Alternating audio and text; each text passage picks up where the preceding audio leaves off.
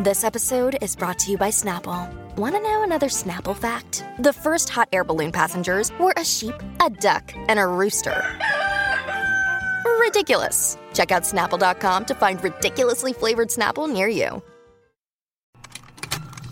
Contained herein are the heresies of Radolf Burntwine, erstwhile monk turned traveling medical investigator. Join me as I uncover the blasphemous truth of a plague-ridden world, that ours is not a loving God, and we are not its favored children. The heresies of Radolf Bantwine, coming January 2nd, wherever podcasts are available. Let's hang out. Let's hang out. And let's talk about what Lezin's about. Let's hang out. And let's listen to two lesbians shout. Let's hang out. Let's hang out.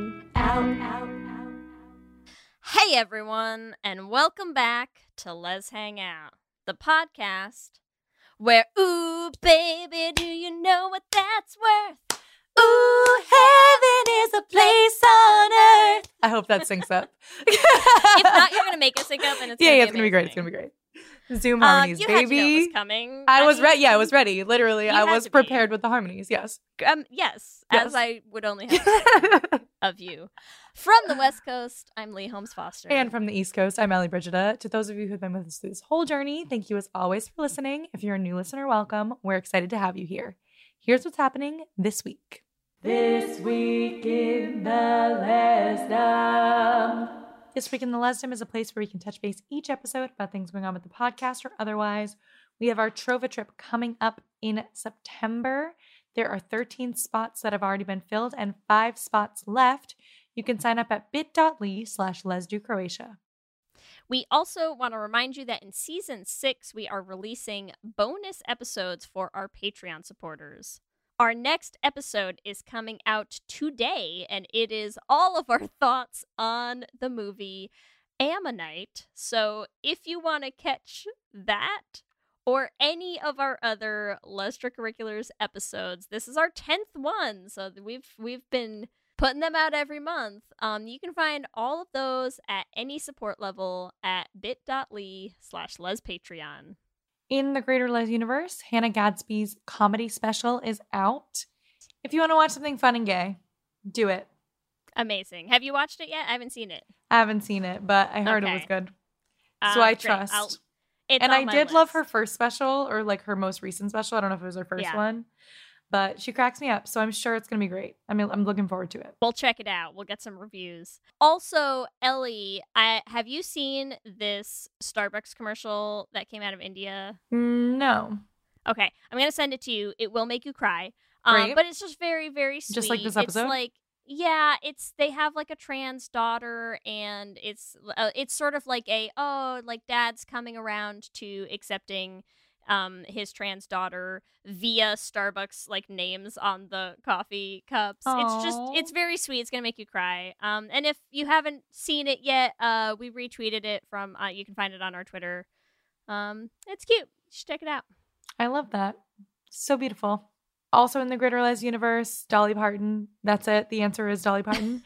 But she has a new album coming out called Rockstar, which is her covering a bunch of rock songs with a bunch of different special guests. Lots of really cool queer guests.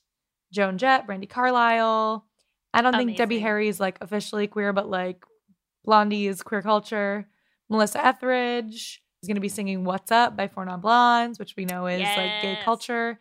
The only thing that's sort of shitty about it, which people have been talking about, is she's also doing a duet with Kid Rock, which is like Dolly. Yeah. We love you, and we get that you're like all people, but not all people.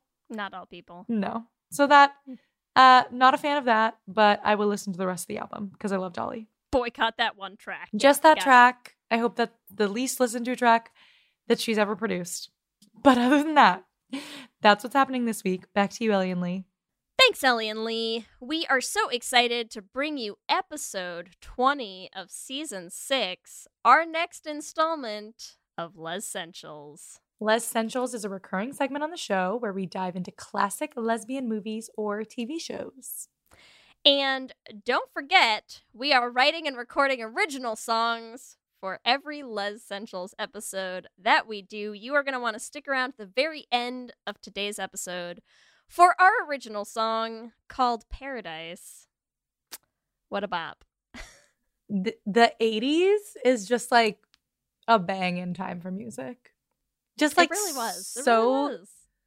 So iconically synthy. I can't wait. Oh, synths on synths. Because today we are talking about the 2016 Black Mirror episode, San Junipero. It's time. It is time. It's beyond time. This was written by Charlie Booker and directed by Owen Harris, starring Mackenzie Davis and Gugu Mbatha-Raw, which is crazy because our last Lez-ssentials starred her, too. Are we in our Gugu Mbatha-Raw era? Yes. Is that what's happening this season? I mean, I'm obsessed with her, so that's I mean, lesbians were always in our Mackenzie Davis era, right? Yeah. So. Kelly is such a good character. I love them both, honestly. I love them both. So good. I also was like, I cannot believe we have gone so many seasons without doing this as a Lez-ssentials. Yeah. Because this is just like, I feel like in the general public, this is like a great lesbian TV show episode, right? Like it won 2 Emmys. Everyone can agree this episode is amazing. Yeah. Right? Yeah. Like it's not just like a deep dive into like the depths of lesbian cinema to find, which we still love those deep dives. But you know what I mean? Like this is like really high on the list. You know what I think, Ellie? Because here's the thing. How many Lez-ssentials did we actually do before we started writing songs? 1, 2? So we did Debs and Carol. Carol has a song. Carol technically, sort of. Right? So those were I should go back and You really should do a Debs song. I know. But here's the thing. I think I'm glad that we kept this a little on reserve and held this back a little bit until I feel like you and I have really we've hit our stride mm-hmm. now a lot with these songs of like, I mean, you've heard me say like, I feel like especially last season for me was when I felt like we really started like producing some popping off on some of these songs, radio worthy.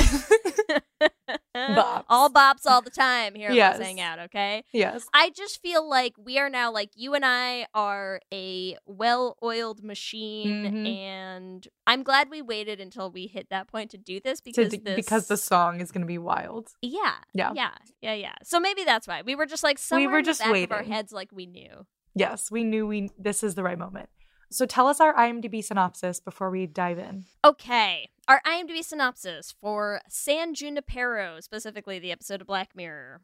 When Yorkie and Kelly visit San Junipero, a fun-loving beach town full of surf, sun, and sex, their lives are changed. I want to go to San Junipero. Surf, sun, and sex.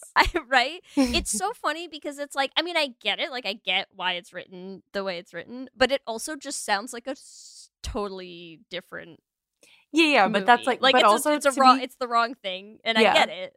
But to be fair, by design, that's sort of the point. Yeah. So I don't begrudge it that, right? No, I don't either. Like it's because it's a Black Mirror episode. They're like, let's tell you what this is on the surface, but you have to watch it to understand what it really is about.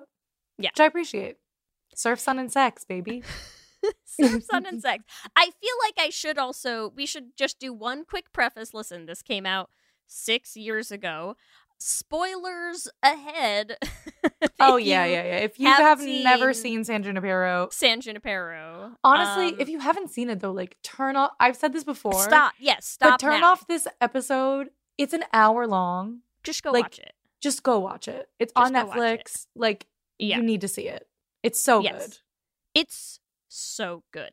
It's also like, even if you've tried Black Mirror and you were like, Black Mirror isn't for me, because like, let's be real, Black Mirror is largely a horror show, and this is like their least horror love story. It's not, it's a love story. It's beautiful. It's not a horror at all. It's sci-fi-ish. Yeah, but it's, if you haven't seen it, you have to see it. And if you wade past these signs into deadly spoilers. Yeah, spoilers. Okay, that's all. We're not. I mean, there's no way we can talk about this without spoiling it. Yeah. No. But also for sure definitely please watch this episode. God, it's so fucking good. I can't even stand it. I'm like, I'm antsy. I'm like so excited to get into it because I so fucking excited. Love it. So I watched it again last night and I don't remember the last time I've seen it. Like I probably watched it maybe a few times when it came out. And then I was like, okay, let me rewatch for this episode. And oh my gosh, I was so emotional. Like I know obviously listeners, if you've been here for a long time, you know Ellie cries, Leigh doesn't. That's a thing. Whatever. It's how it works. Wait, did you cry? You didn't. Of course I didn't cry, okay. Ellie. Just I'm checking. A monster with no emotions. Just checking because like when I say I cried, like I was blubbering. Yeah. Like I was watching it with Jana and like we both started just absolutely bawling and like to the point where like I couldn't breathe. Like the episode was over and I was like, I'm not okay. Like I don't know what to do, but I need help. You know what? Listen, the first time I watched this episode, I could possibly have been pregnant. And so I did cry a lot more with pregnancy. I don't remember crying at this. I'm just saying, like, if there was ever a chance that I cried at something, it was likely while I was pregnant because the hormones. I would find myself tearing up at commercials suddenly, and I was like, "Is this what people's life is like? Is this like, this what other Pisces feel like? Is this what Ellie feels like all the time? Lives are like all the time. This is terrible. I would get so emotional at like just." Nothing. Like a song, a commercial, a something. And I was just like, what's happening to me? Yeah. So anyways. So emotional. It's possible. I'm just going to say it's possible. I don't remember crying at it, so I probably didn't. But I just want you to feel like I'm still human. somewhere in here. I know somewhere in there, there's a heart. I have lots of feelings. They just don't come out through your eyes. Yeah. It's okay. It's okay. I get it. They I don't come think out you're through my music. Yes. I understand. I get it. But yeah, for me, they come out through my eyes like they do. Intensely. And this was really intense for me, this rewatch. How was the rewatch for you? The thing is I feel like when I watched it the first time around, I was like so busy trying to figure it out. Mm-hmm. You know, because it's like you could tell something was happening. And obviously like you hit. Well, it's Black Mirror also. So you're like, there has to be something off here. And you hit a certain point where you're just like, wait a minute, like what the fuck? And then and so I was like so caught up in like trying to figure it out, you know.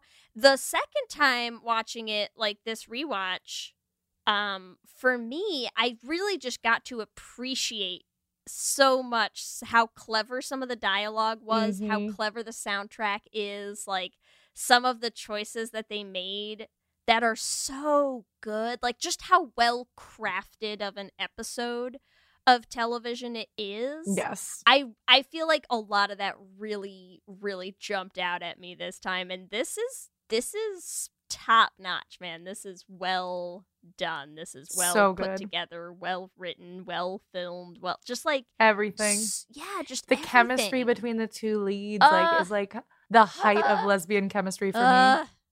I'm like, obsessed with them. It's wild. Obsessed with them. I love wild. Them. How do we want to talk about this? We want to just start from the beginning and let's just dive in because there's so much content in here. Let's do a super quick plot run through, just, you know, refresher if it's been a while or for people who have failed to heed our warnings and are just going to like follow along. So quick plot refresher of the episode. So again, Black Mirror, they're all standalone episodes. This is its own little thing. So we open on San Junipero and we meet Yorkie, Mackenzie Davis. She's in her little shorts and sweatshirt with a button, like a collared shirt underneath and her little glasses. And she is so fucking cute. I die. And she's like, I'm going to a bar. Here I go. Right? She's like, I'm going out to have a good time. And she goes to this bar, club, whatever, in San Junipero. It's called Tucker's. And she sees a girl. Not just any girl. Like the most dynamic, like wildly charismatic girl I've ever seen in my life.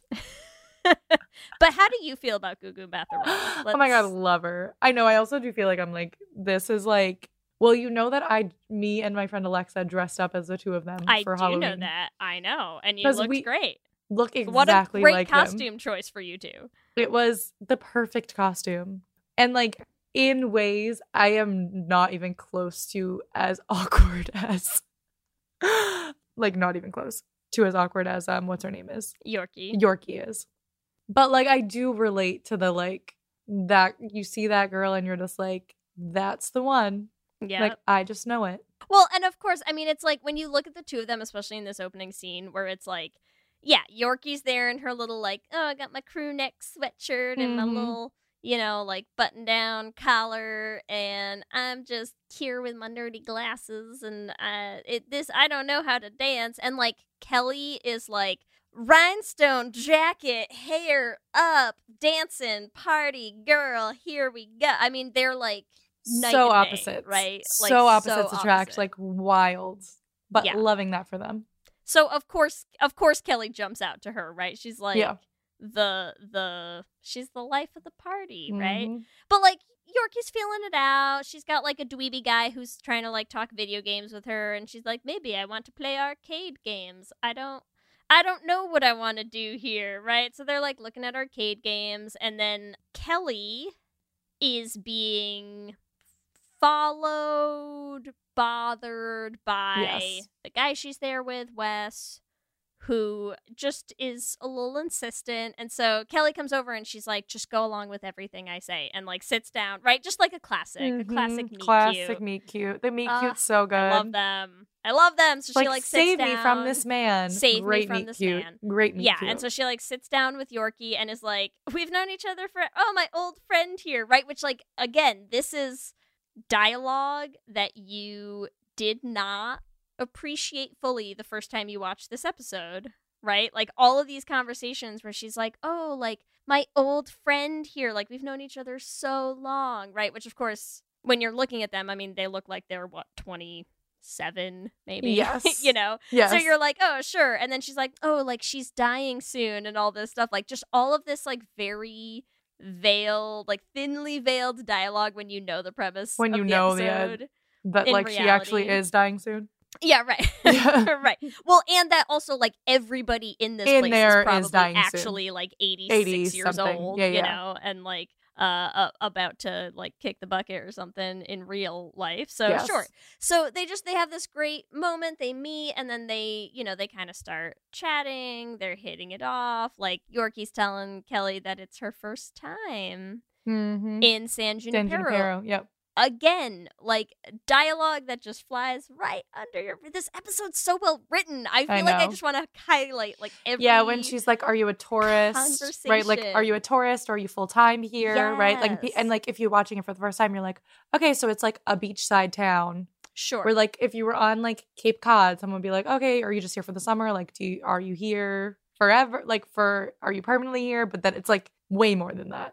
Yeah, and Kelly's pointing out all of the stuff about, like, you know, oh, like, you're just so, like, casual. You know, like, she's dressed so casual, and she's like, everyone here is trying so hard to, like, recapture their youth also. Right? Like, well, yeah, sure. But it's, like, the way they're doing. I mean, it's, like, yeah, everyone there is, like, basically on the verge of, like, a Jane Fonda workout tape outfit, you know? Like, well, I was curious. So they're like 2 steps away from a Jazzercise VHS. Is like, do we know what this came out in 2016? Is it set? What year is it supposed to be? No, it has to be set in the future. Like look at the stuff that they had in just like the design of her like old nursing home. Yeah. Like nothing looked present but like, day. But like how much in the future? Do you know what I mean? Because I'm like. I was curious, like, she got, like, so, sorry to fast forward, but, like, Yorkie got in a car accident and then is, like, now going in here. And she's like, you're so authentically you. Like, I was like, is there any possibility she got into a car accident in the 80s? Oh, I don't know. That's a good question. Like, it's not clear. Like, I don't know if that was the intention. But I was like, maybe that is actually just, like, what she was wearing in that time anyways. So she wasn't trying too hard. That's possible. I didn't even think about that. I don't think they give us a Well, she got in her car accident when she was 21. Yeah. So, like, it could have been, like, 59 years, 2039. Yeah, that makes sense. For, like, everything's, like, futuristic but not wildly so, right? So, like, I don't know. That was, like, my I was like, oh, this is sort of interesting because it seems like she never, like, it seemed like Yorkie hadn't actually experienced any of these decades. Yeah. Do you know what I mean? Yep. So I don't know. They just find it interesting. I'm like, we could talk. God, we could talk about this episode for and hours. We will. So okay, so continue. So they're talking. They're hitting it off. They're like, you know, it's Yorkie's first time and all this stuff, and they're clearly there's some chemistry, sexual tension. Yeah. There's some sparks flying. There's some tension. Kelly, dealing with tension, like I'm sure she always does, is like, let's dance, right? And she's like out. She's shimmying on the dance floor. She's feeling it. She's like into it. Yorkie is like, my body hasn't moved in 60 years. So true. She's like, I have no clue how to move my limbs. Yeah. Yorkie's trying so hard and so helplessly to, like, feel like she fits in on a dance floor, even though she's clearly dealing with some, like, I've been in a, you know, basically, like, vegetative state for my entire life, and B, gay panic. So much gay panic. Like, and a lot. Like, a wild amount. And then, too, like, yeah, what I find so interesting about this is, like, when you look at it from the lens of, like, if you're looking at it like this is two mid-20-year-olds meeting for the first time, you're like, all right, yeah, Kelly's way more experienced, like, whatever. But then you're like, no, she's way more experienced. Like, yeah. I was – all right, so Kelly's probably what? Like, it says when she dies she was 70-something? When Kelly dies? I don't think we find out, do we? It says it on her tombstone when we see it at the end. I think it's important because I'm like, I do want to talk about the events as they occur through the lens of, like, what happens.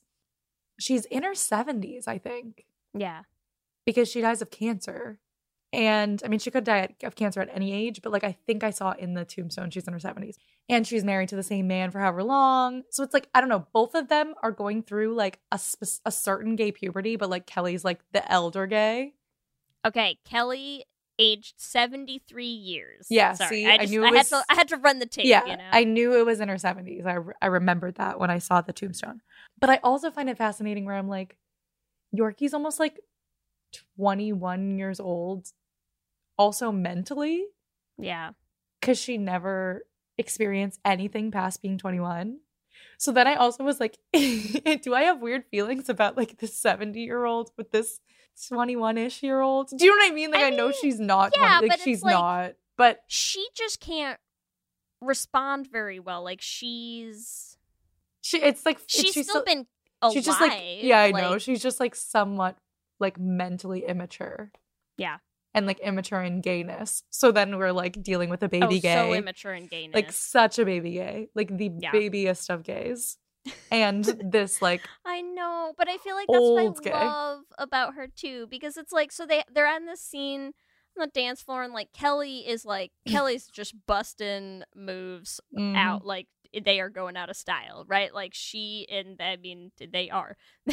years out of style. She is, like, feeling herself, she's going nuts, and, like, Yorkie literally just, like, runs away. She's just, like, yeah, books it out of there. Like, Kelly's turned around, like, shimmying and stuff, and, like, Yorkie just leaves. Yep.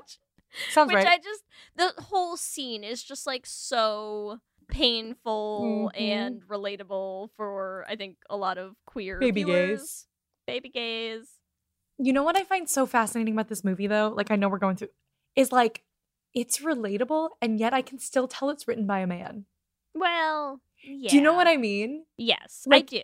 It is relatable, and I think, like, the acting and the chemistry between the two leads makes it so I forgive so much shit. Yeah. But, like, part of me, when I'm like, when I look at it at face value, like, it is like Yorkie came out and then she got in a car accident. Like, oh, she's like right after she came out. Yes. You know what I mean? Like, I was holding some of my thoughts about that till the end. Sorry, until the end. No, you're so. But, like, right same on. Way like, that absolutely. They sort of, like, write this awkward gay interaction where But I still eat it up where they're like, yes, like, I need you to teach me. And I'm like, fuck it. I love this shit. You know what I mean? But it's great. It's great. Yeah. So listen, so she runs away. She goes outside. It's raining in San Junipero. And she's in a little alleyway feeling her gay feelings and being conflicted and just standing sad. Like, just, I don't know why. Like, Mackenzie Davis just, like, standing sadly in the rain. I know. And you're just like, oh. I mean, I think part of what it is also is that it's like, I don't know if you remember when she's in the alleyway and there's like the rain is falling and there's just this little moment where she like sticks her little foot out in the rain. Mm-hmm. And you're just like, this poor woman has not stood up, been outside, felt rain, experienced anything in decades. 50 years, 60 years. Yeah. So it's like, I don't know. There's just, I think there's just something about like that. When, again, it's like when you watch it again, there's like so much more stuff that like takes on so deeper meanings, you know, like the next time you watch these scenes through. And it's like, I don't know. It's just, it's so sad watching her be like, people were staring. And Kelly's like, nobody cares. Like, yeah. When she's like, people, like, she's like, because in her mind, she's living in homophobic 60 years ago. Right. And even still, it's like, nobody cares. Is like such a like double-edged thing, right? Nobody cares in San Junipero because everyone's dying anyways, or like who gives a fuck if you're gay, right? But also like in the real world, people are not as close-minded either, and Yorkie has never experienced that. So it's like there's many layers to it. There's so many layers to every word in this script has like so many layers, and it's just, I don't know, it's like Kelly in her little rhinestone jacket with her fringe and her huge earrings and her big necklaces and her it's just everything. It's like everything about the two of them, and you're just like, Yorkie is literally like having an existential breakdown, and like Kelly's like, you've never been dancing. Like, yeah. I know. It's just so silly. It's so silly, the whole thing about it. And it's like she's flirting so aggressively and so shamelessly, and Kelly is like just Menti B, full on display. Like, this girl is not okay, right? I know. And she is so awkward, and she's just like, I have to leave now. I know. She's like, I'm engaged. I'm sorry. I'm engaged. And then that whole thing adds another layer too, where she's like, I'm engaged, but it's complicated. And then you learn, you learn later about the engagement, whatever. Well, and it's also, it's like, again, it makes some of these things so funny where it's like when you watch this the first time through and Yorkie's like, I'm engaged, and you think she's in her 20s and you're like, okay, sure. But then you like pick up on like Kelly's reaction to like, you're engaged, because it's like you're probably dying soon, like what's the exactly, like it's just, it's all very funny. And she's like okay, well, like he's not here, right? Like, and she's like, I can't. Oh, it's fine, it's okay, like I can't. And you're like, oh my god, you two just, I know. Well, and Kelly's so forward already. She literally is like, want to go to bed with me? Yes. Like, she doesn't. He's like, let's shake hands, bye, nice like, okay, to meet bye. You But also this like, so gay, right? Okay, bye. She disappears, and Yorkie spends the next like 15 to 20 minutes of the episode like, that's an exaggeration, but she spends the next however long searching for her. She's like, well, no, because it's not, she's like, okay, that, right? She's like, I freaked out. No, because she looks for her after they sleep together. Oh, you're right.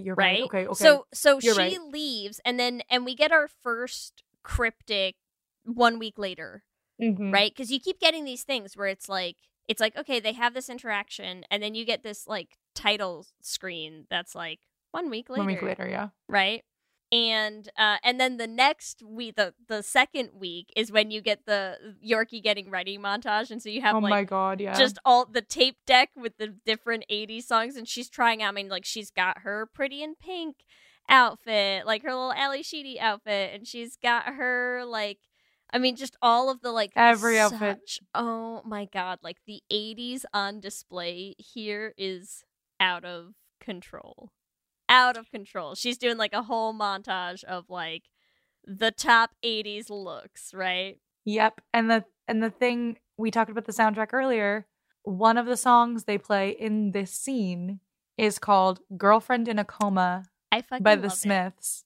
It's so good. Like, what a wild choice. And then you're like, oh, because Yorkie has been in a coma. Yeah, basically. For 50 years. And they're like, Girlfriend in a Coma. It's a cute song. Like, it's... Everything is so specific. Their soundtrack choices, like even just down to like the lines that they choose to play, because every song in this episode really only plays for like maybe 2 or 3 lines, right? Yeah. Like most things, unless it's like the dance track, sometimes we'll get a little bit more playtime, but everything else is there to have like 1 or 2 lines that are just hyper relevant lyrically, and it's kind of fucking great. Like I super appreciate that part of it.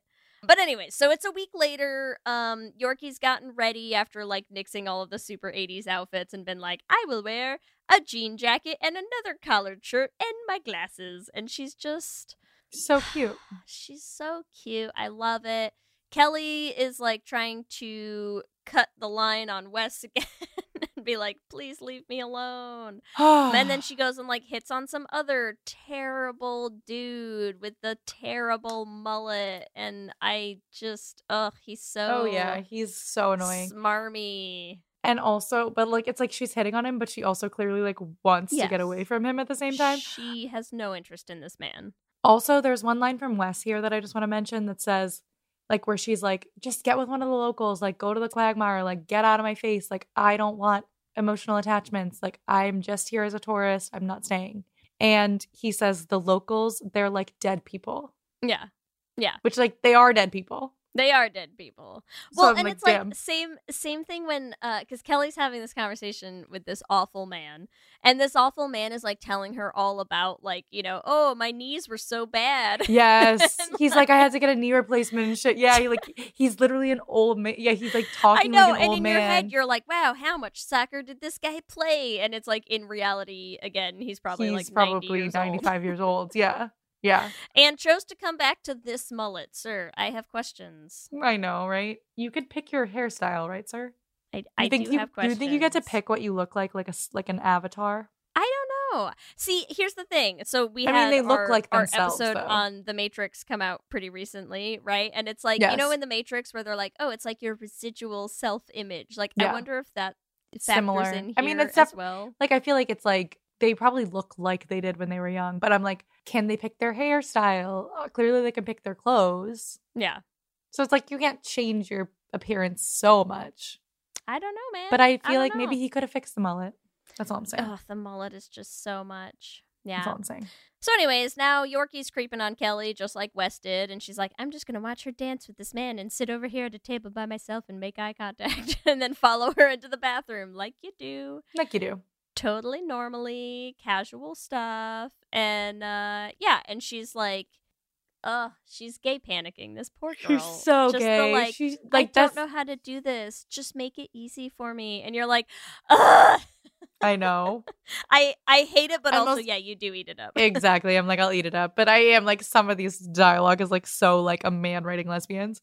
But I think it works because like I feel like the general concept of this episode could work as a straight story, yeah, right, except like clearly like there's very specific queer things about it. First of all, the fact that the two main women are queer.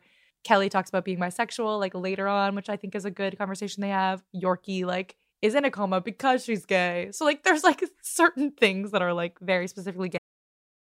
Hey there, this is Justin Bartha. I made a funny new podcast, King of the Egg Cream. It has the greatest cast in the history of podcasts with actors like Louis Black. I'm torn by my feelings for two women. Bobby Cannavale. You can eat it, or if someone hits you, you can put it on your cut. Melanie Lynskey. I wonder what these marvelous things are that look just like boiled chicken feet. Jason Ritter. I can break things and pick locks and kill people. Michael Stuhlbarg. The whole point is to inspire people that they should make themselves better. Ari Grainer. No, don't whet its appetite. What are you, an idiot? Me, Justin Bartha.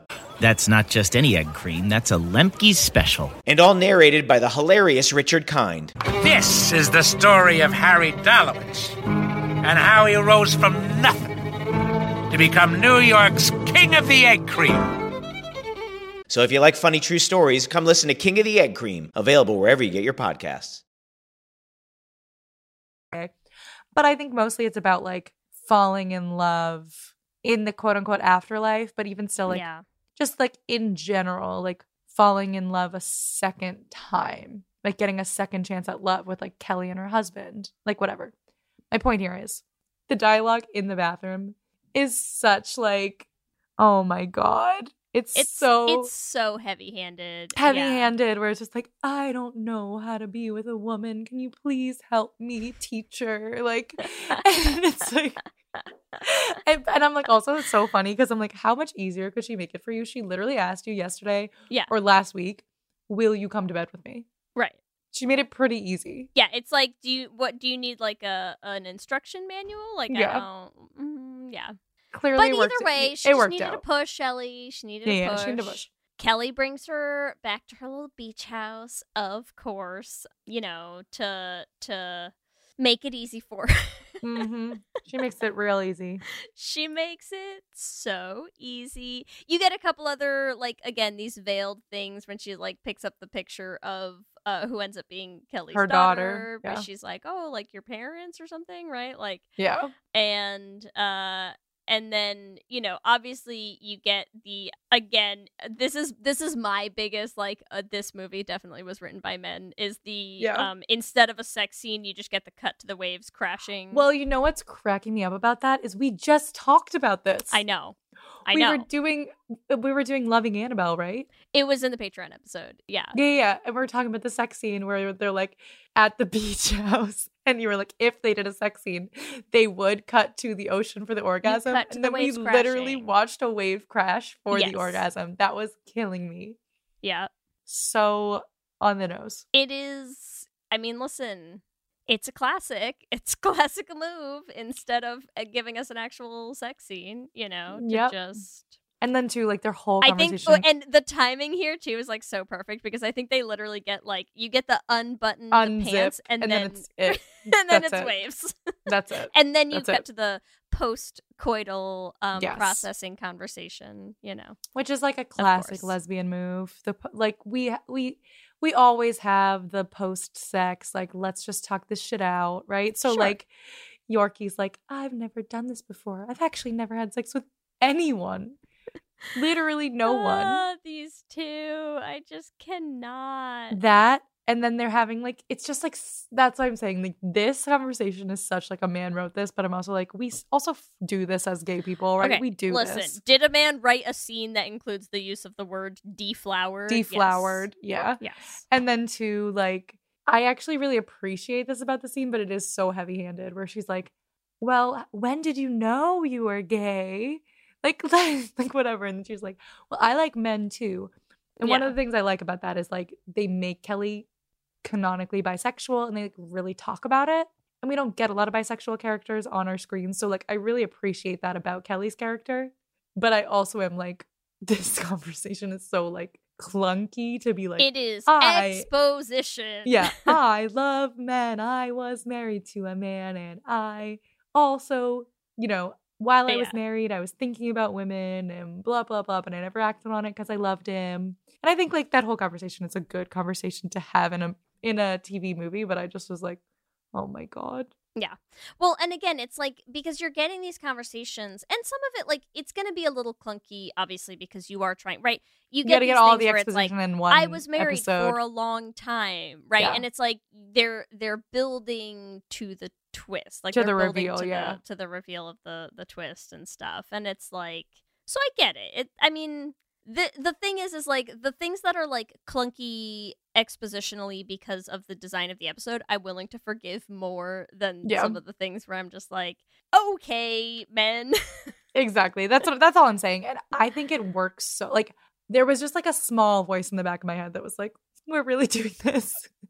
But because the actresses have such good chemistry, I was like, I don't even care because I'm in on this conversation that we're having in bed together. Yeah. You know what I mean? Well, and it's also like the conversation kind of builds up to, again, it's like you're getting all of these big hints of like they're looking at the clock because it's almost midnight, right? And so it's like same thing. That's the first you get this like midnight, like, oh, our time's almost up, right? Yeah. And then you get that, like, blackout kind of, yeah, black screen 1 week later again, right?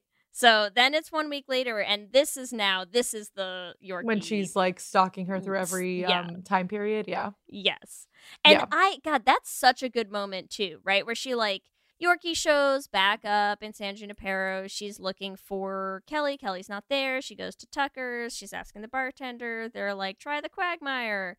She goes to the Quagmire, which is just this, like, you know, fucking sex porn dungeon, steampunk, like, S&M, like, warehouse, like, sex dungeon. Yeah. Yeah. Yeah.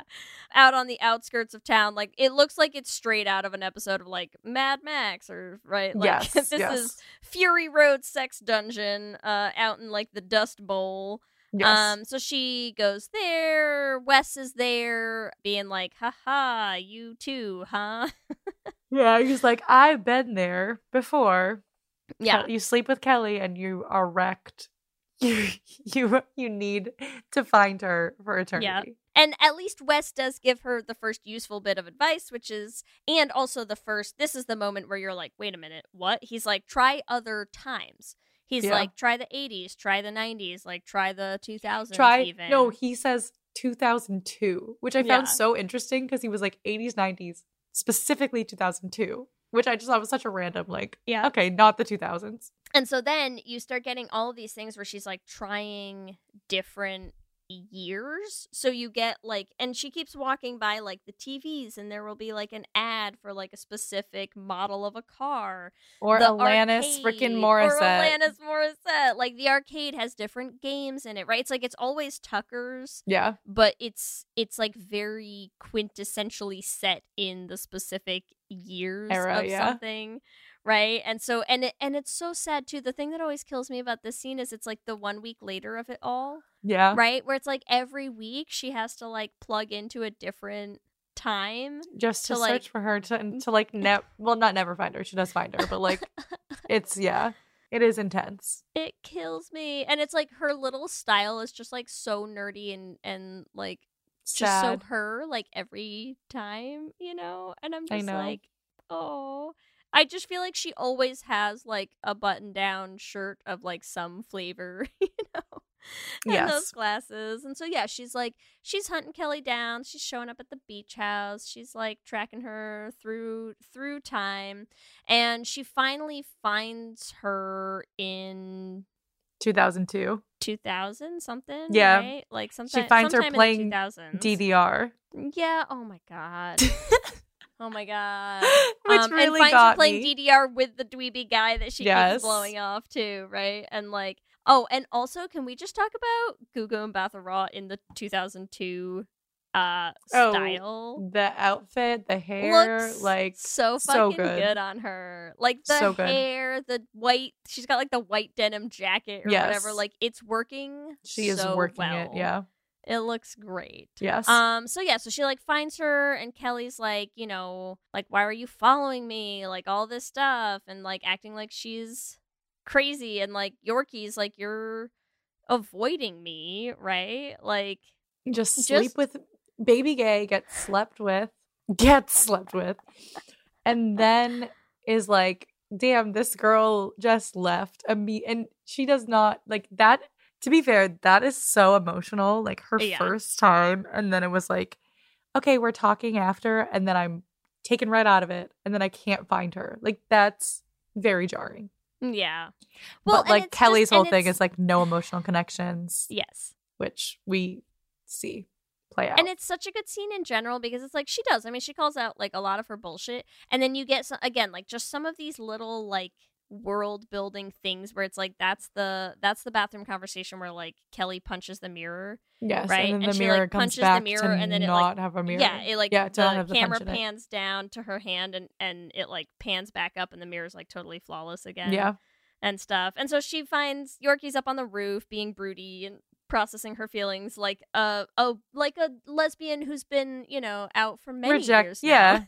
Yeah, lesbian who's just been like a much more experienced lesbian at this point, processing like a pro up on that roof, and like Kelly follows her up, and they sit and have their. There's so much lesbian processing in this movie, which is honestly great. I'm not gonna hold that against these men at all. No, it's great processing. Like, give it to me. But it's it's so like good. Basically, she's like, I said I wouldn't have any feelings, but like you, like, ah, oh God, it is such like. Dagger in the heart, which is like, you changed everything.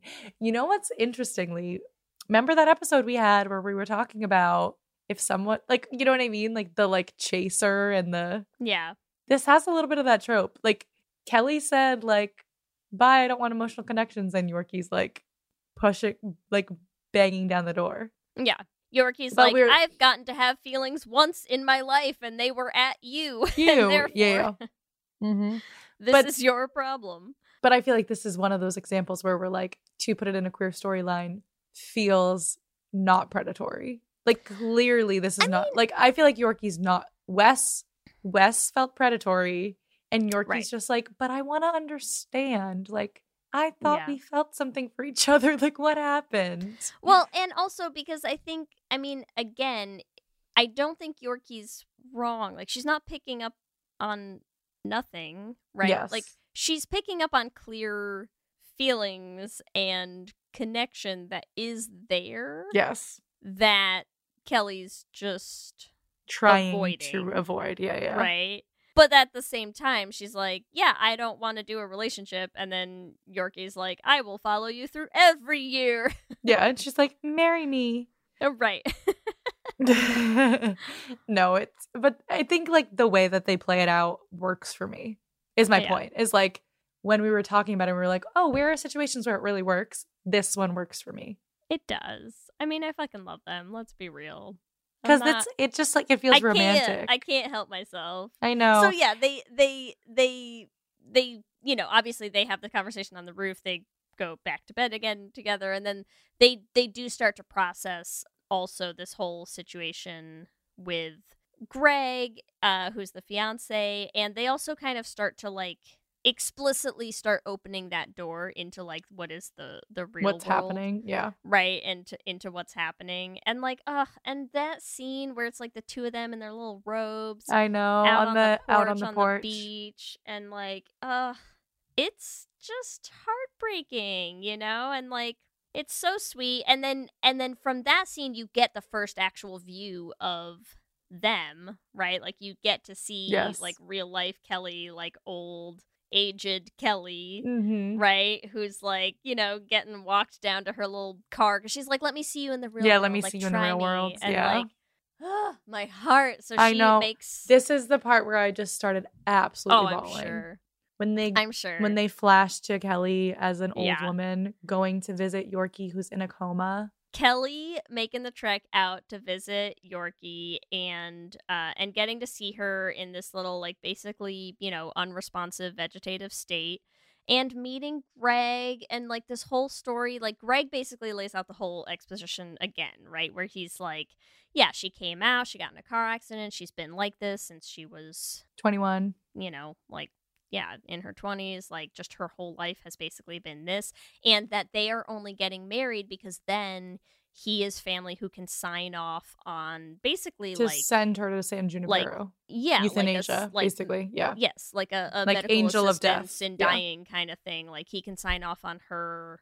What do they call it? Like passing over, like passing over to be full time in San Junipero, because this has been her life. It's just like lying on this bed, and it's terrible. And Kelly goes fights to go. This episode could just be me making that sound for an hour. Yes, like, well, because she fights to go in. She's like, Greg's like, it's so against the rules, and she's like, please just put me in there for like a minute so I can talk to her. That she has like 2 minutes to talk to her, and in those moments, she's like, I met Greg. How about you marry me instead? I cannot. I literally cannot. So sweet. It's so sweet. That whole scene is just like so much. Like the running up to her on the beach and the proposing, and then she marries her. I know. Stop it. And then they go. I know. And they go on like their little honeymoon. They're like driving around on their like little Jeep. And then can't. Oh, it's so cute. They're in their little wedding dresses. They're so stinking cute. I'm gonna die. I know. And Yorkie's so happy. Because, like, she was gonna marry this man, Greg, who is clearly, I feel like he's also gay, right? Like, it's sort of insinuated that he's a gay man. Because he was like, I never got married. So I'm like, what the hell? You know what I mean? It's not like he's like, has this white picket fence view. But he's like, and I just wanted to help a friend, basically. And like, she clearly loves Greg. Like, they both love each other. And like yeah, he's a great guy. He's going to help her. Like, he's so kind. It's so funny to me that it's like the opening of this episode when she's first like, I have a fiancé, I'm engaged, Greg. Yeah. And like, my knee-jerk reaction is always to be like, fuck that guy, right? Like, hate you, Greg. And then you meet Greg and I'm like, I love you, Greg. You're the best guy ever. All the points to Greg. You, Greg Coco. I know, but to be fair, all the points to Greg. Because like, he was going to marry her just to like help her out, which was so sweet. And he was great. And they're great. They're so cute. They're celebrating their little marriage ceremony thing. They're both in their wedding dresses. And then, oh no, the trauma that shit hits the fan. In full force. And they're like, you know, because I mean, of course, Yorkie's like, why don't you stay here? With me, like, yeah. Why don't you stay here with me? And like, because she never got to have a life, right? Like, she didn't get to do any of this. And she's like, you married me. Like, we have feelings, obviously. And like, Kelly's like, I pitied you. Like, like all this stuff. And she's like, you don't understand my life and my marriage and my love and our and they are just like, oh God, they are ripping into each other. It's so hard. It's so bad. And then like, Yorkie takes the car and she's just Kelly takes the car and she's like just driving away and gets like, you know, gets in the car accident, like flies through the windshield. Luckily, pain settings at 0, so she's fine, but time's up. Yep. And then she just disappears. I know there's also that like super, she says in that moment too, she talks about her husband. Does she also talk about her daughter then? Yeah. Because that's also, like that's the thing that wrecks me about this episode. Like, the lesbian shit about it, I love. But, like, there's also just, like, such a intense death component, obviously, right? The whole theme is, like, would you choose to live in this, like, dreamscape forever? Do you believe in some sort of other afterlife? Like, Kelly's husband? Did Kelly's husband choose, like, to leave her by not going into San Junipero. Right. And then she's like, well, he didn't want to do it because our daughter never got the chance to even choose to go into San Junipero or not. Right. And it's like, the whole thing about their family history is so like tugs at your heartstrings. Yeah. It's terrible. Right. And so it's like, they have this big fight and she's like, I can't do this. I can't stay here with you. Mm-hmm. Leaves, and then, you know, and then you get this like final scene with her and her little like caretaker nurse person, and she's like, maybe I'm ready, you know. And then you cut back to San Junipero and you got Yorkie and her little convertible and you got Ooh, Heaven Is I know Earth playing, and then you get this like, you get that whole montage of their like, the, you know, they're like uploading her into the servers. You've got the car driving, and you've got like, you know, the culmination of like, she does. I know she goes. She chooses to go to San Junipero, and like that's the thing that's so beautiful about this whole thing is like, first of all, happy ending for our lesbians, yippee! But two, like, I don't know, there's something so interesting about the dynamic between the two of them in terms of love, right? I just love like both of their stories to do with love, right? So it's like Yorkie has never been in love ever, so she gets this like first love, beautiful experience, and then Kelly gets this like also kind of first love, like a rebirth of love, because she's never really been in love with a woman in this way. And we all understand like that like gay puberty thing, right? Yeah. But she also, it's also like dealing with like grieving her husband, who clearly she also loved. It's like a second act in her life. Yeah. Right. So there's like so many different cool themes that are running through this that are more than just being gay.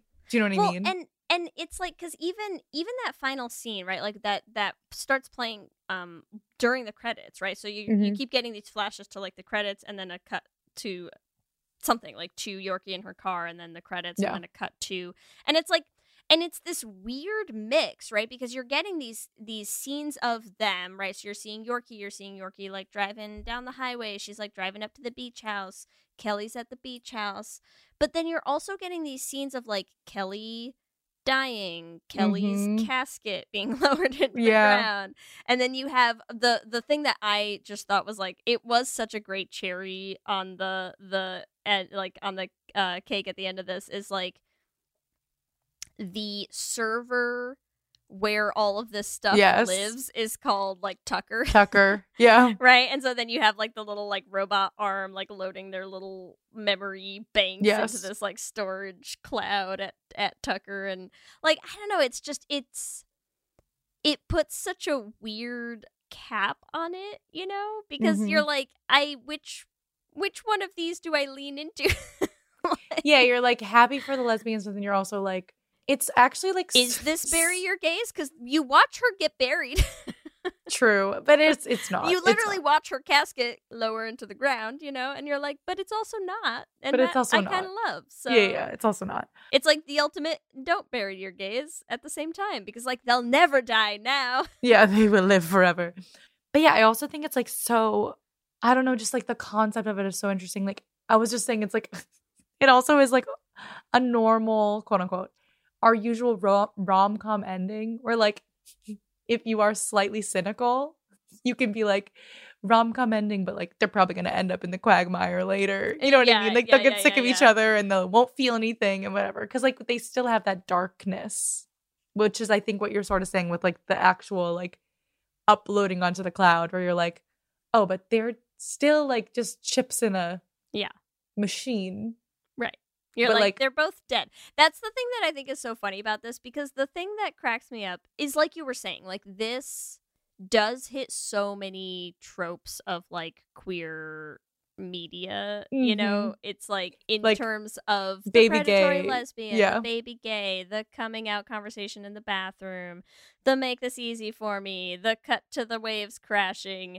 And it's also funny because when you look at it, it is both like a happy ending and also a lesbian movie where they both die. Yeah. Like when this ends, they are both dead. But it's like, nope. It's like Notebook. But it subverts that. It's like Notebook vibes for me where it's like, where like they both die in the Notebook and you're like crying so hard. But then like you see the two birds fly away and you're like, but they're birds together and it's okay. Right. Like it's right. Exactly that kind of vibe for me. It is a little bit. But that's why it wrecks me. Like, that's why I'm bawling my eyes out. Because, like, they do die. So I'm, like, still having that visceral reaction. Yeah. But also, but then you're, like, watching Ellie, the credits and you're like, happy together and you're like, forever. They're married and dancing and, like. And Yorkie finally learned how to dance. So. Yeah. Finally. Yes. She's been in San Junipero for a couple months now, you know. Yes. I don't know. It's like, listen, I know at the time when this came out, this was, I think, the first ever episode of Black Mirror that they considered like a happy ending. Yes. Right?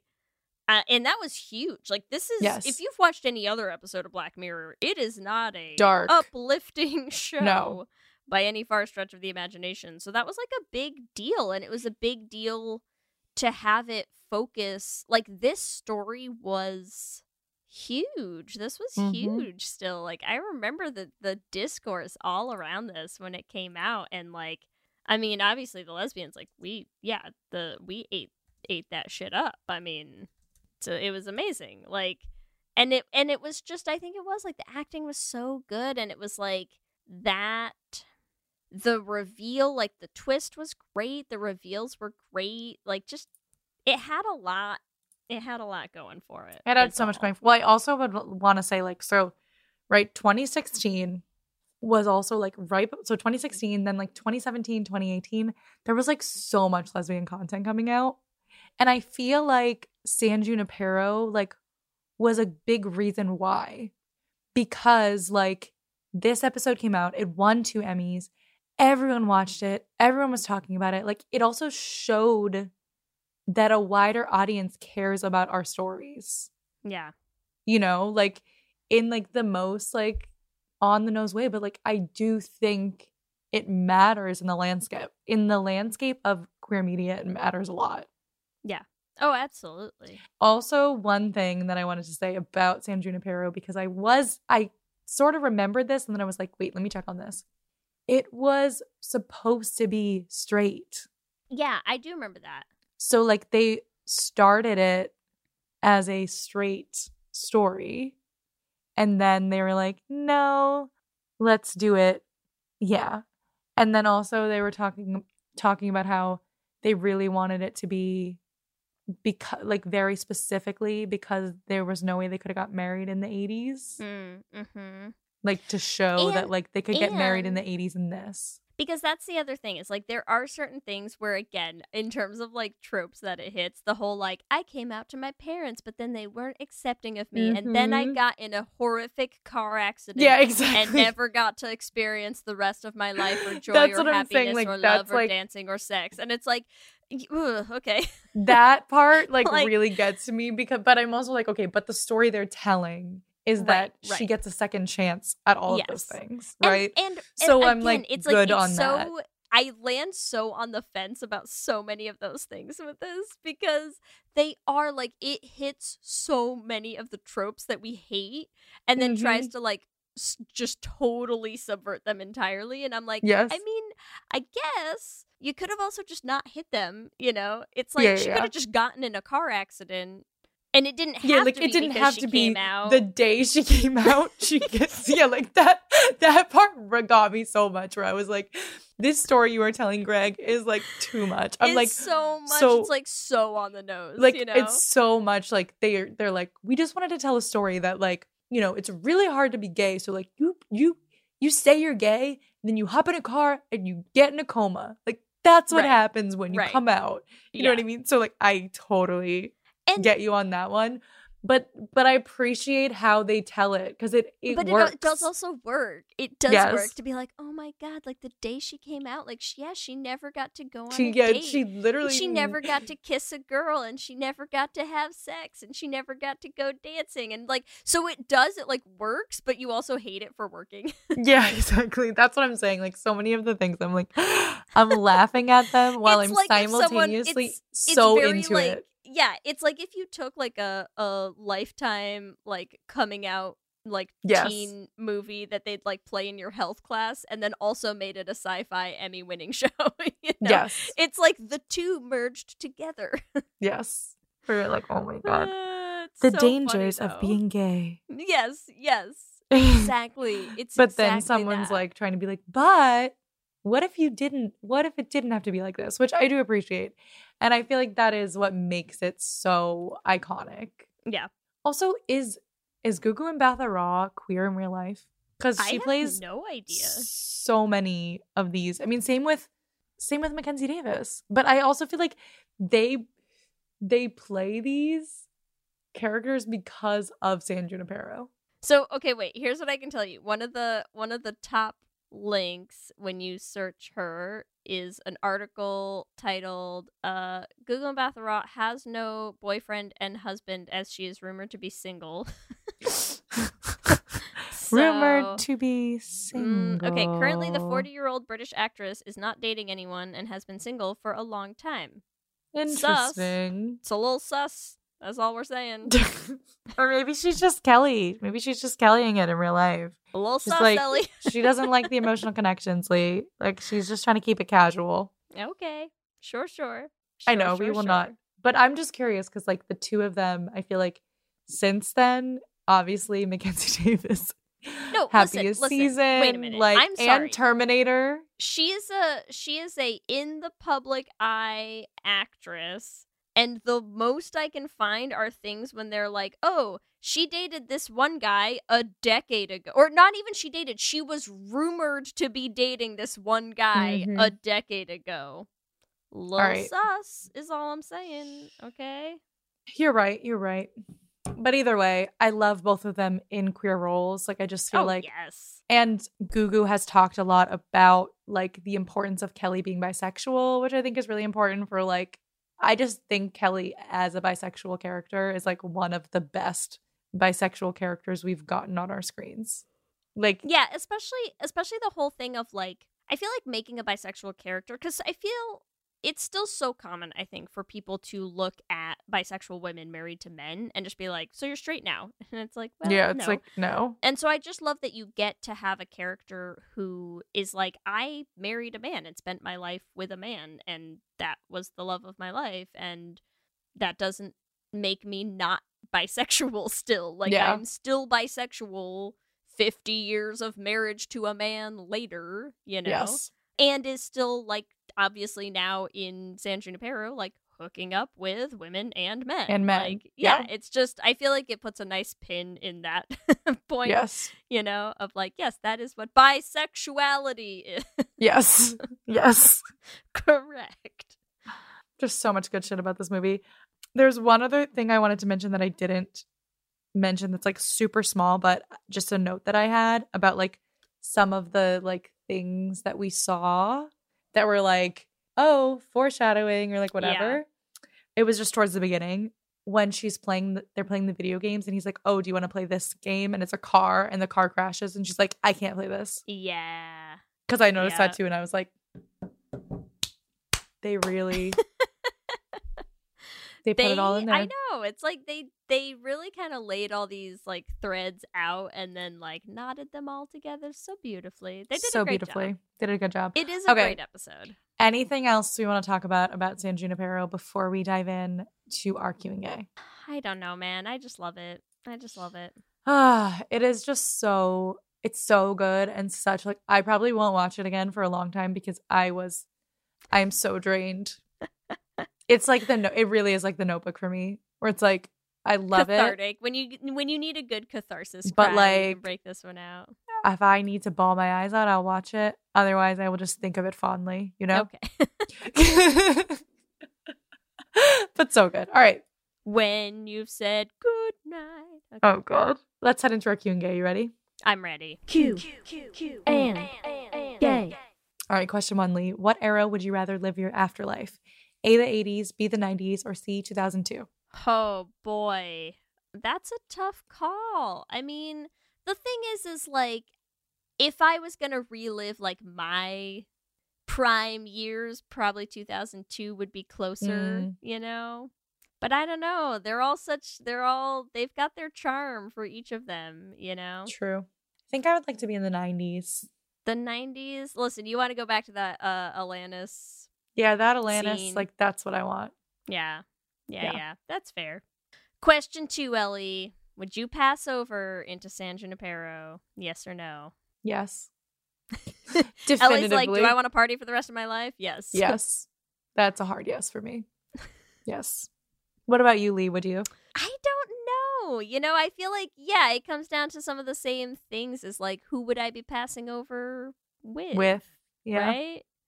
Probably yes. I mean, you know, the problem is, Ellie, you know, the nerdy part of my brain is like, but how can you form memories when you're a static thing? Yes. All right. Well, if it exists, if it is logically sound, would you? Sure. In a logically sound world where my loved ones are passing over, of course I would. Okay. Question number 3: Which San Junipero character is your favorite? A, Kelly, B, Yorkie, C, Greg, or D, Wes? I mean, listen, sorry to Wes. I do love Greg so much. What a character. I do love Kelly, but it's Yorkie for me, man. You like that nerd. I love, as much as we hated Mackenzie Davis's character, I shouldn't say Happiest Season. Like, I fucking love her in this. Yorkie's just such a well-acted character. She does such a great job in this role. And I just, little baby gay Yorkie just trying to get out there and kiss a girl. It tugs at my heart, you know? Yeah. She kills me. That's all. I'm a Kelly girl all the way. Of course you are. Love her. Question 4, Ellie. What's your favorite Black Mirror episode? A, San Junipero. B, USS Callister. C, Rachel, Jack, and Ashley 2. Or D, Striking Vipers. Leigh, have you seen all of these? I have not. Listen, every other episode of Black Mirror I've ever seen is like early season 1. I actually haven't watched a ton of the series. So for me, it's got to be San Junipero, but I will say a close second is the Ashley 2 episode, which is the one Miley Cyrus was on. Okay, great. Good to know. Miley did a great job. I'll check it out. And then Striking Vipers is the one with 2 gay men. Hey, you've heard of this one? No. Oh my gosh. So they both strap into this virtual reality video game and they have sex with each other as video game characters. But one of them's a man in the video game and the other one plays a woman. So they're it's this weird thing where they're trying to play with sexuality and they're are they gay? And right, you're right. But they're sort of in love with each other in the virtual realm. And then it's is it cheating if you're it's VR, they can feel it. So, it's a wild, wild ride. Interesting. Okay. And then the USS Callister is a Star Trek-ish kind of one. I'll put these on a list. Yes. All right. Would you prefer A, Tucker's, or B, the Quagmire? I mean, do you even have to ask me this question? Or C, the Beach House. Tucker's has an arcade, Ellie. That's not even a question. Give me the Quagmire, baby. The beach house is real nice, let's be honest. Yeah, I think I'm Tucker's in the Beach House, you know? Yeah, I think I'm actually partial to the Beach House as well. Listen, the Quagmire just looks complicated. You gotta get your nipple pasties on, you gotta wrap a giant tire chain around your body somehow, you gotta spike your hair up a lot, you're covered in dust. I don't know, man. It's a lot to handle. Tucker's had a bar and an arcade and that's good for me. That's your speed. Yeah. That's me. I got it. Remember, everyone, you can give us your own answers to this episode's Q&A questions on our Twitter at Let's Hang Out Pod. All right, for all of our Lez-ssentials, we like to give you some drinking game rules. Today is no different. And we will also give you our usual warning, which is please drink responsibly.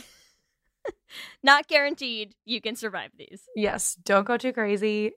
If you want to drink water, if you want to drink soda, do what you want to do. Enjoy it with a friend, with a partner. And if you do, make sure you live tweet us or send us a message of how you fared. Here we go. Drinking game rule number 1. Every time they mention the Quagmire. Number 2, anytime Yorkie mentions her fiance. Oh, Greg. 3, anytime we go to a new era. Number 4, anytime Yorkie and Kelly are in the bathroom together. We love a bathroom scene. But you have to show me. Make this easy for me, please, Kelly. 5, every time Yorkie has extreme gay panic. Valid. That'll be a big one. 6, every time that guy wants to play arcade games. That guy. He probably has a name. I could have looked it up. I know. I'm also curious. Well, sorry. Do we ever see him in the real world? I feel he was sort of important and then not important. Nope. I thought maybe he's just he could be dead, Ellie. Who knows? 7, every time they pointedly use song lyrics. And 8, every 1 week later screen. Good luck, everyone. Keep us posted. And make sure you stick around to the end of the episode after the This Week in the Lesdom for our original song. Leigh, what is it called again? Paradise. Let me hear you say, hip, hip, hip, hip, hip, well, yeah. We love hearing from all of you, and we love continuing to build this community. So we just like to shout out some of our favorite things every episode. And this week, we want to shout out first our listener, Keisha, who DM'd us on Instagram to tell us about a movie called When Night is Falling. So the pitch we got from Keisha is 90s movie, Greek mythology, teacher meets circus performer, meet cute, there's a dog. I'm totally sold. I still can't tell whether this is supposed to be a Should Have Been Gay or a Lez-ssentials, but either way, we're going to figure it out and add it to whichever list it needs to be on, Keisha. Love that. Also, Amanda reached out to us on Instagram and commented on our Grease Should Have Been Gay post, saying that she's writing a fanfic for Rizzo and Frenchie because there's not enough femslash on AO3 for Grease. Hot stuff. So thank you for doing the Lord's work, Amanda. Amanda, send us the link when it's ready. We want it. Please. I don't read them unless they're completed, just so you know, but hit us up. Send it. As always, I want to thank our Lesbian Jesus patrons, Mark Foster, Tanya Ferguson, Alana Rosen, Lizette Stye, A.D. Benitez, Fiona W. and Sophia Phillips. And our King Princess patrons, Amy and Ellen, Leah Henley, Andrea Doucette, and Julia Gonzalez. Thank you all so much for your support. We could not continue to make the show without you. Remember, you can also find us on all the social medias. We are on Instagram, Facebook, Twitter, and TikTok at Let's Hang Out Pod. You can email us at letshangoutpod@gmail.com. You can check out our website at letshangoutpod.com. Whatever app you use for podcasts, make sure you subscribe so you'll be the first to know when new episodes drop. We also have videos going up on our YouTube channel, so make sure you subscribe at youtube.com/LesHangoutPod to catch those. Let's Hang Out is an independently produced show hosted by us with audio production by me. Our production assistant is Kristen Murison and Twitter shenanigans by Leigh Holmes Foster. If you want to help support the podcast, the first thing you can do is leave us a rating and a review on whatever app you use to listen to podcasts. It helps new people find the show. If you want to support us financially, which is a huge help to us to support that independent team that we were talking about earlier, you can join us at bit.ly/lespatreon. We also try to give back to our patrons who give so much to us by doing bonus episodes every single month, our own Patreon-only Discord chat, and Lez-ssentials watch parties for all of our patrons. We need to do a watch party for San Junipero. If you want to get some Let's Hang Out merch, now is the time. We are closing in on the last few days, maybe, where you can still order and get stuff in time for Pride Month. So if you want to check out all of our designs, we just had a sale on our store, and I know we're going to have another one coming up, so keep an eye on our social media for that. But you can find everything that we have on tees, tank tops, totes, all sorts of different product availability, and you can find it at bit.ly/lezshop.